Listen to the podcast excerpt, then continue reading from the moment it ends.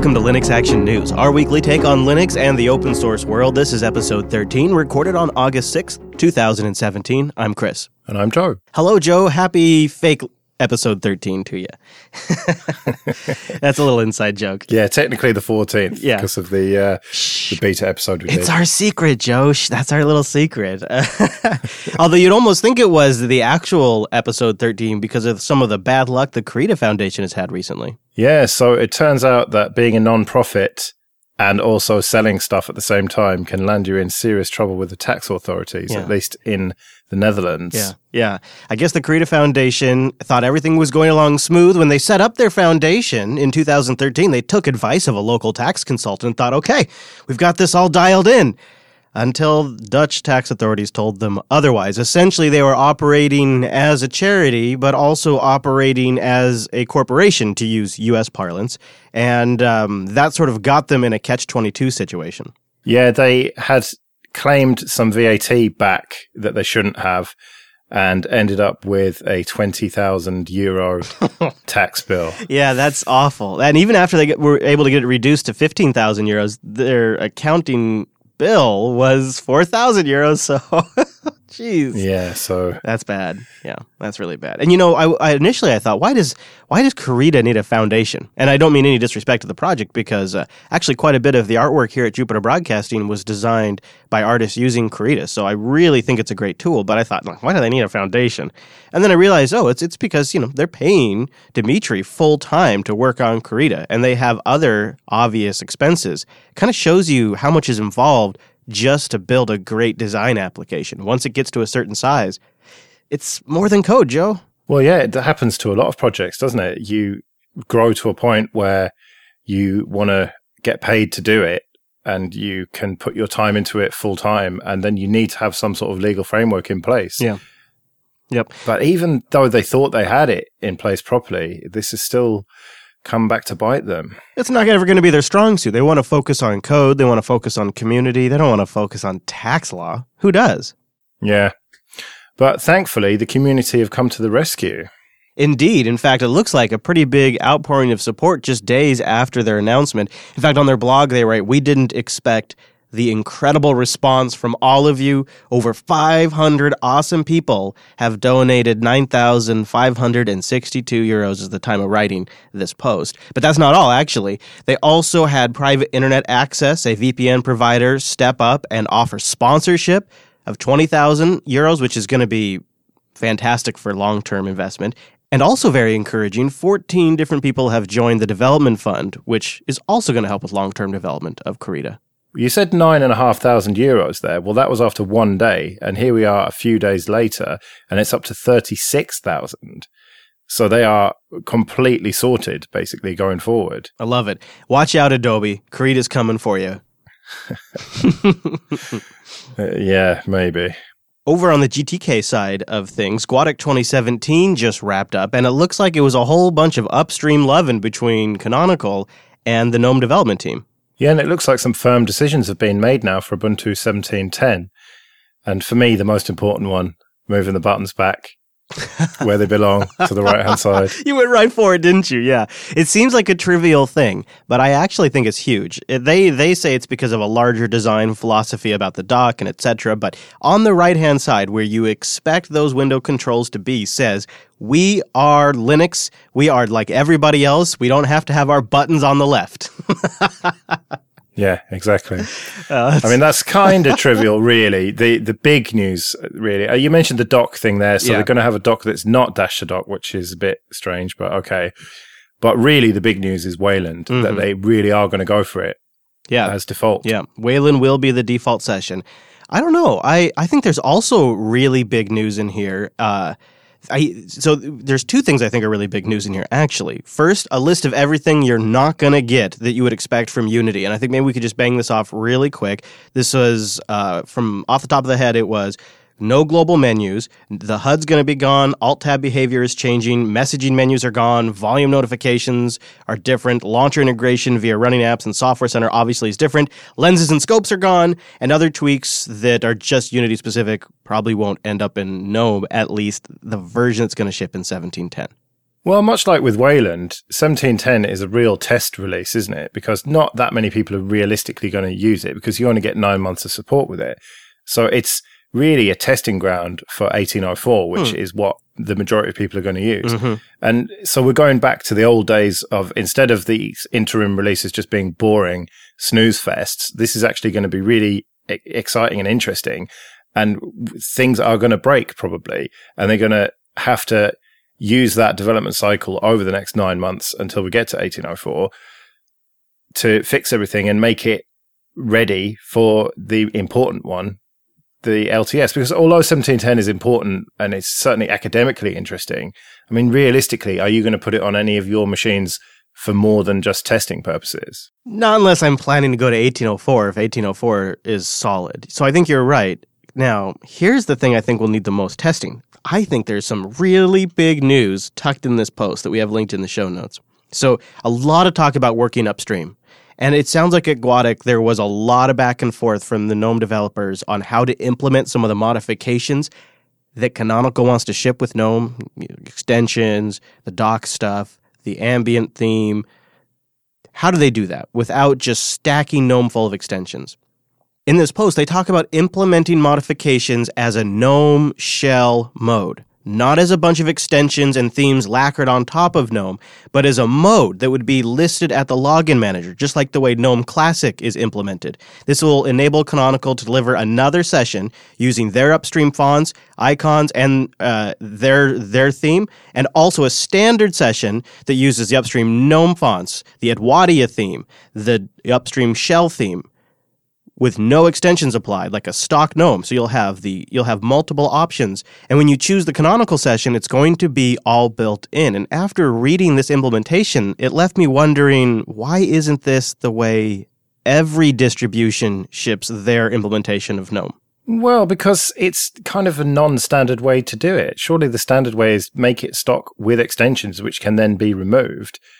And okay, Canonical are going to ship the option to have stock GNOME, but th- that's not going to be default, is it? And I think that's why other distros don't do that. It, it just, this to me feels a little bit like the old Canonical that we thought had changed, where not invented here. Oh, I completely disagree. I completely so I not only not only does my gut tell me that this was the way the folks at GUADEC suggested Canonical go, like this was their advisement. I think Canonical was going to do it the way you just you just outlined. Then they went to GUADEC and they said, you know, we've built this mechanism and we've even designed GNOME Classic to try to show people how to do it. So that way you can deliver an experience using GNOME that doesn't have to depend on all of these breaky things.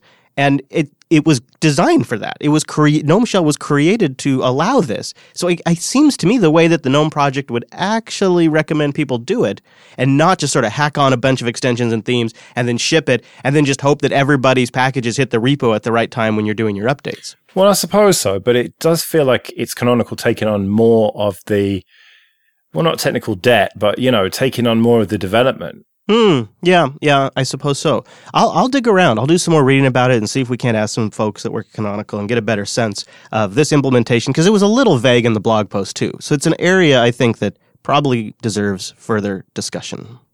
Yeah.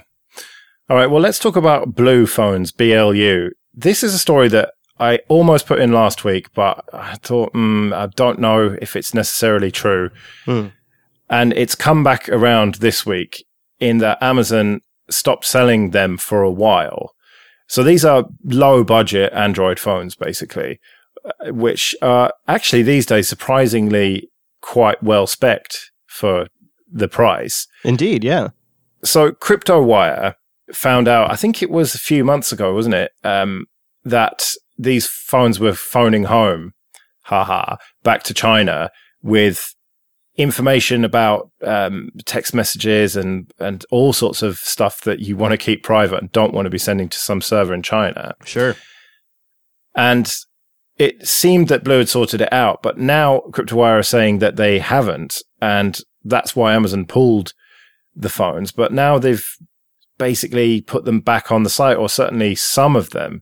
So it's a very confusing story that it, there seems to be a lot of misinformation here. Yeah, and what I parsed out from this is a couple of odd things happened on the back end. Amazon pulled them down, but then other resellers stepped up to do fulfillment, so the phones essentially continued to ship even though the official BLU store was shut down, which come on Amazon, do your job right. But in fact, these phones were sending data back to China.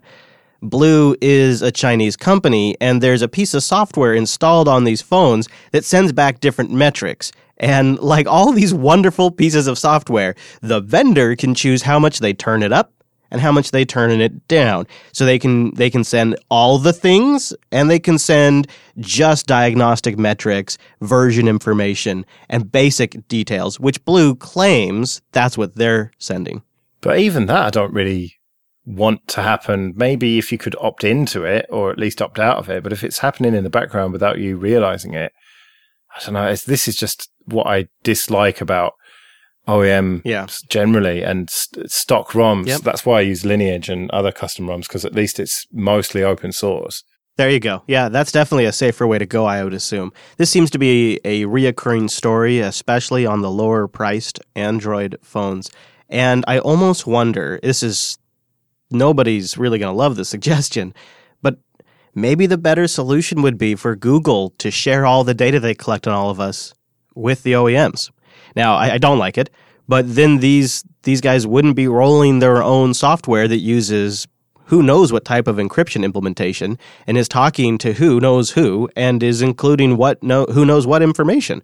And it might be better if Google just took every little bit of information they're recording about you, anonymized it, and shared it back with the hardware vendors. You said gave and shared there. I don't think that's going to happen. Yeah. Maybe sold back to the uh, yeah, OEMs. yeah, good point, good point. And you know what? It'll just make either way. It just makes Android more creepy. If, if the vendors are doing it or if Google's doing it, it's creepy. Yeah, just send it all back to Apple, eh, like you do. yeah, well, it could be worse. I could be sending it to some unknown open source project that's doing God knows what with it. yeah. DigitalOcean.com. Sign up and use our promo code Here's the Thing to support the show and get a $10 credit on some really, really great services. DigitalOcean is infrastructure in seconds. You can sign up and deploy a droplet, that's their parlance, in 55 seconds or less.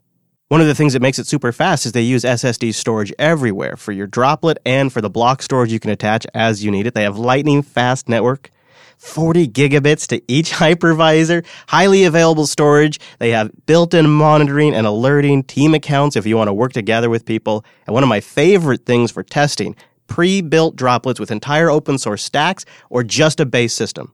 I really love that feature.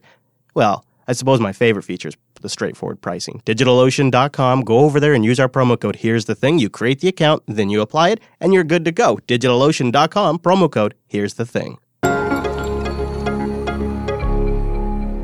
Okay, so we've gone 13 proper episodes without mentioning Bitcoin, and now we have to do it. Lucky 13. Yeah. So I'm not massively interested in Bitcoin because it's basically a Ponzi scheme, as far as I'm concerned, which may be a controversial opinion, but there you go. okay. Uh, but a big event happened that I've been watching over the last few months unfold, and it happened this week. It was basically forked as Bitcoin Cash. Mm-hmm. And so if you had Bitcoin already, you're going to keep them, but you've also got these Bitcoin Cash now. So Yeah. money has just appeared from nothing. Well, this is the interesting thing that stands Bitcoin Cash out from all of the other alternative cryptocurrencies. They didn't just fork the code, they forked the blockchain, they forked the ledger. Um, and when they made that fork, all of the transactions that have ever occurred on the network went with them. So they essentially they they it's like a parallel timeline now. It's a sci-fi Yeah. parallel timeline where uh, the transactions that happened are still valid in both of these now two separate blockchains. And it did surprisingly well, didn't it? Some people were saying that it was just going to tank straight away. Yeah. There's been a lot of mounting pressure since I did a podcast, I mean, like a couple of years ago about Bitcoin called Plan B, and this was beginning to really simmer because it's a core issue. Original Bitcoin, just BTC, has a limitation of a shared transaction ledger. Each each one of the blocks is limited to one megabyte, and um, that's good and bad depending on who you talk to. And that's one of the things that Bitcoin Cash wanted to change is they wanted to increase that size And that's also good and bad, depending on who you talk to. But it actually just comes down to this really trivial, uh, quote unquote, change one megabyte limit to a higher value. And when you make that change, it has huge ramifications because it means machines that are trying to download the blockchain and process transactions have to download more data or less data depending on which blockchain you're on. That means it may isolate out smaller players who don't have huge amounts of storage and enable big players or vice versa, depending on who you talk to. So, all of the transaction history prior to August 1st, 2017, is in both of these blockchains. And now we just get to sit back and see which principle is essentially better. And watch which Bitcoin companies step up to support it. Like Coinbase has been sort of dragging their feet, and now they've announced months down the road they're going to implement Bitcoin Cash support. Yeah, it hasn't had the support that I think the Bitcoin Cash people wanted, has it? Perhaps, yeah. Maybe it hasn't. I think people are waiting to see where it goes. And I think there's a bigger open source story here blockchain technology itself. Distributed database technology that is cryptographically verified is something that IBM and Oracle and the Linux Foundation and Bank of America and a lot of other really big players are investing heavily in right now. So I wonder if they're sitting back and trying to see which is better because they're going to be basing a lot of their future transaction technology off of blockchain technology. It's crazy to say it, but these huge players are getting into blockchain applications. But the bigger block size for them isn't going to be a huge issue because they're not consumers. Yeah. You know, it's it's not everyday people. I They've imagine. got the money to to pay for huge servers that Yeah. don't ha- don't really care whether it's one megabyte, eight, eight megabytes, or or even bigger. And they may do entirely different back-end data storage techniques than what we see today in the open source project. But it's still interesting to see the organic blockchain stuff really struggling to figure this out. There may be a similar sort of battle in the commercial space, different feature sets of different blockchains, and this is just the beginning of it. So you didn't just immediately sell out your Bitcoin Cash then because you've got a few bitcoins, haven't you? You know, I'm just standing by at this point, uh, and just kind of going to see where it goes. Bitcoin itself, is, as we record, is at $3,200 right now. Yeah, it's nuts. So I feel like at this point, it could go all the way to the moon and it could crash down to nothing. So I'm just going to hold and see where things go. How much was it worth back in the Plan B days then? Couple of hundred. Yeah, yeah, I think so. Yeah, that's what I was. I mean, I know, I don't think I ever paid more than $200 for a Bitcoin. Maybe not even that much, 175 Yeah, man. I, I thought about investing at the time and I just kept thinking, nah, it's going to crash, it's going to crash. And it just keeps on going up and up. And Yeah, that's the classic Bitcoin uh, conundrum. well, it's, it's, that's why it's a Ponzi scheme because, you know, the people who get in now are just not, um, you know, they're not going to make any money, or maybe they will. Maybe it'll go up to Maybe. you know a hundred thousand dollars Yeah. a Bitcoin because that's it's got that built into it. These tiny fractions, Yeah, and that was kind of yeah. always the plan, wasn't it? Yeah. That one, no one would um, trade in one Bitcoin. It would be tiny fractions of it. hmm Yep. So, Yeah. mm, You never know, Joe. Maybe uh, eventually, eventually you'll set up an online business and take Bitcoin as a payment, and you'll make it big. You'll become a Bitcoin billionaire. yeah, never know. In the meantime, Firefox has a few more experiments that you could uh, burn some time while you watch the Bitcoin market. Yeah.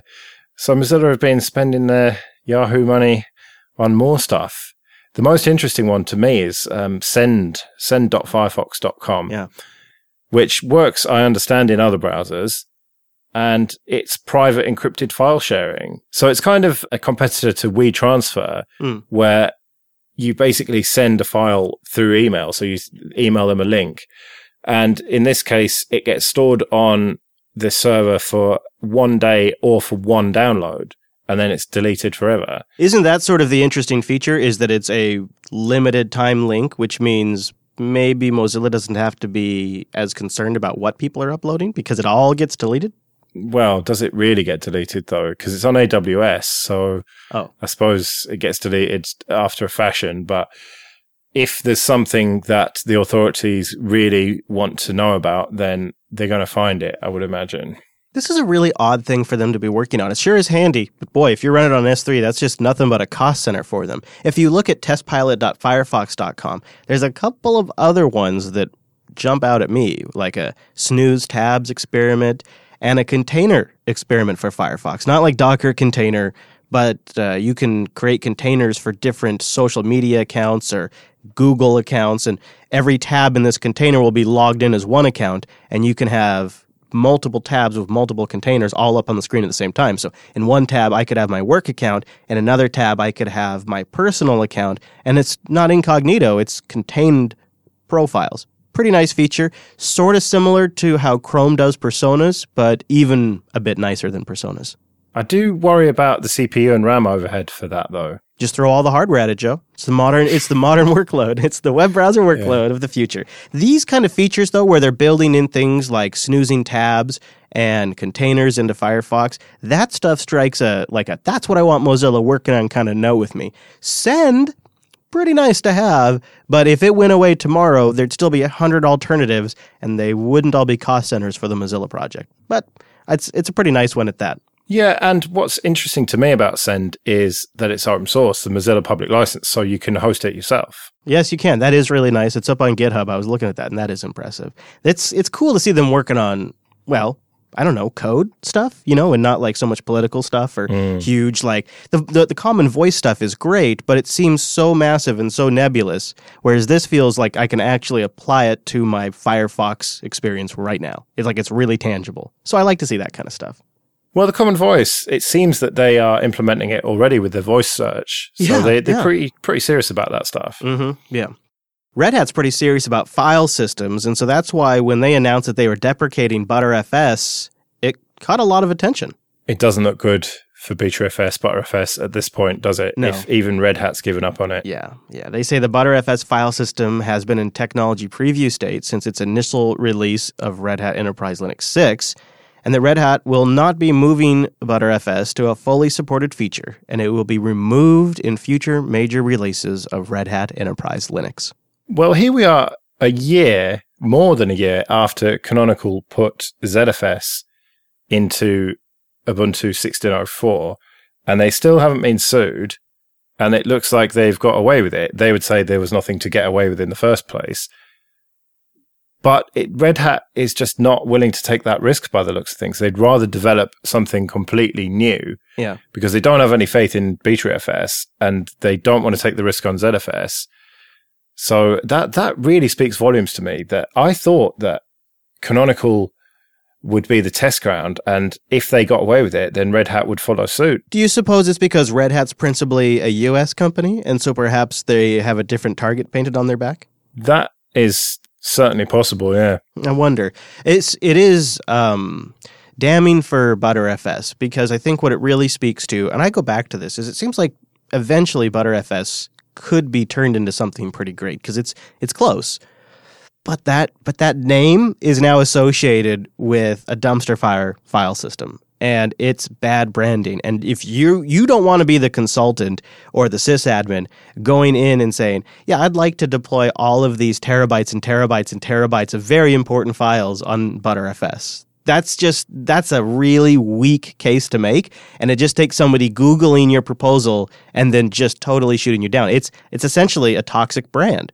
Yeah, whereas XFS that Red Hat seems to be doubling down on doesn't have that no um, baggage. Right. XFS is really really well respected. I've I've deployed it myself in production for years. It's a it's a solid file system. It has a great lineage, and if you combine Red Hat's newfound love for XFS with some recent acquisitions and an overall project they're working on, you start to see the story of what could be their ZFS alternative. So on August 1st, Red Hat announced they've acquired Permabit which is a company that builds data duplication, or sorry, deduplication and compression software. You may not have heard of them because they focused on selling directly to OEMs. So they would bundle their solution on top of Linux. It includes kernel modules and Red Hat seems to think it's better for containers and virtualization where they have really fast storage and they want to compress down on that really fast storage. Having talked to Allan Jude about this, it actually is a very common work case because CPUs are so fast and um, NVMe storage and SSDs are so fast that the system can read and write more when it's compressed and read it faster because the files are small So you actually get higher throughput using compression and you get more storage space. It's not like your grandpa's compression. It's some really modern day stuff. And Permabit's one of the companies that's working on this on Linux.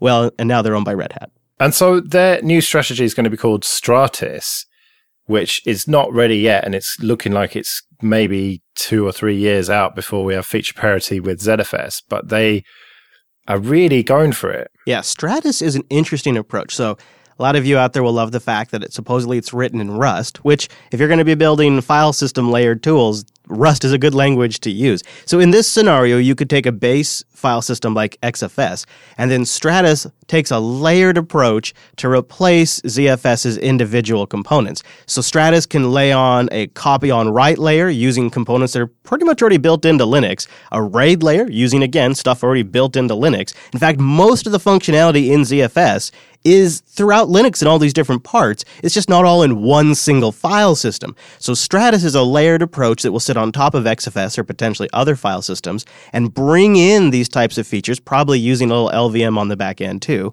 While some of you may cringe at this, it's taking some of Linux's most well developed, tried and true features and bringing them all under the Stratis umbrella to all work together. It's actually a pretty solid approach. If you take tools that are tried and true in production in the enterprise environment for years and get them all working together, it's probably going to work pretty quick. It's probably going to be pretty solid and trusted. Or you could just use ZFS. Uh, or yes, you could just use ZFS. In fact, this is the big competition. Is Canonical is saying, "Hey, look, you want an L- Ubuntu LTS? We got Live Patch. Lots of people love to run it in production, and now we've got the ZFS file system. Come on, we've already got this stuff, and you've got to imagine this is Red Hat going, crap.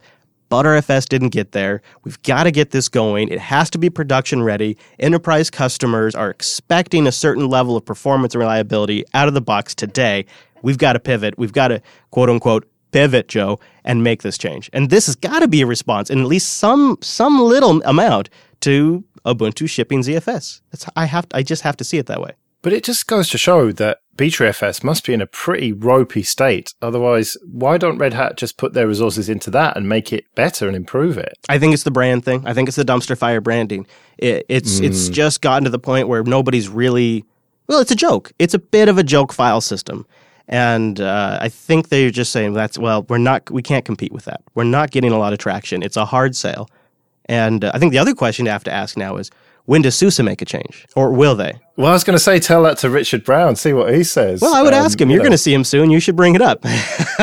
yeah, well, uh, when I last spoke to him, I asked him about it, and he said it's fine. They just don't yeah. put in the the RAID stuff that is broken and it otherwise it works fine for yeah you know you use a couple of build flags you throw on a couple of patches you disable a couple of features it's fine there's nothing wrong with that that's how file systems should work yeah. mm, I wonder if they will move away from it because they do seem pretty sold on it, don't they? Yeah, it's pretty well integrated. Part of me, to be honest, hopes they don't. Wouldn't it be great if they just don't care about the dumpster fire branding and they just kept hacking away at it and say five years they come back, we come back to it and it's solid. They've they've really made into a great product. That could be great for everybody. Yeah, and then we've got three options at that point. Yeah, take that ZFS a proper Linux thing. Instead of building one replacement, we build three great ones that all have their own advantages and nobody can decide. That's how it should be. yep, exactly. Yeah, okay, good. Well, in the meantime, keep following the news by subscribing to Linux Action News. Go to linuxactionnews.com slash subscribe for all the ways to get new episodes and check out linuxactionnews.com slash contact for ways to get in touch with us. Yeah, and you can support the whole network at our Patreon page, patreon.com slash Jupiter Signal. We'll be back next Monday with our weekly take on the latest Linux and open source news. I'm at Chris LAS. I'm at Joe Ressington. Thank you for joining us, and we'll see you next week. See you later.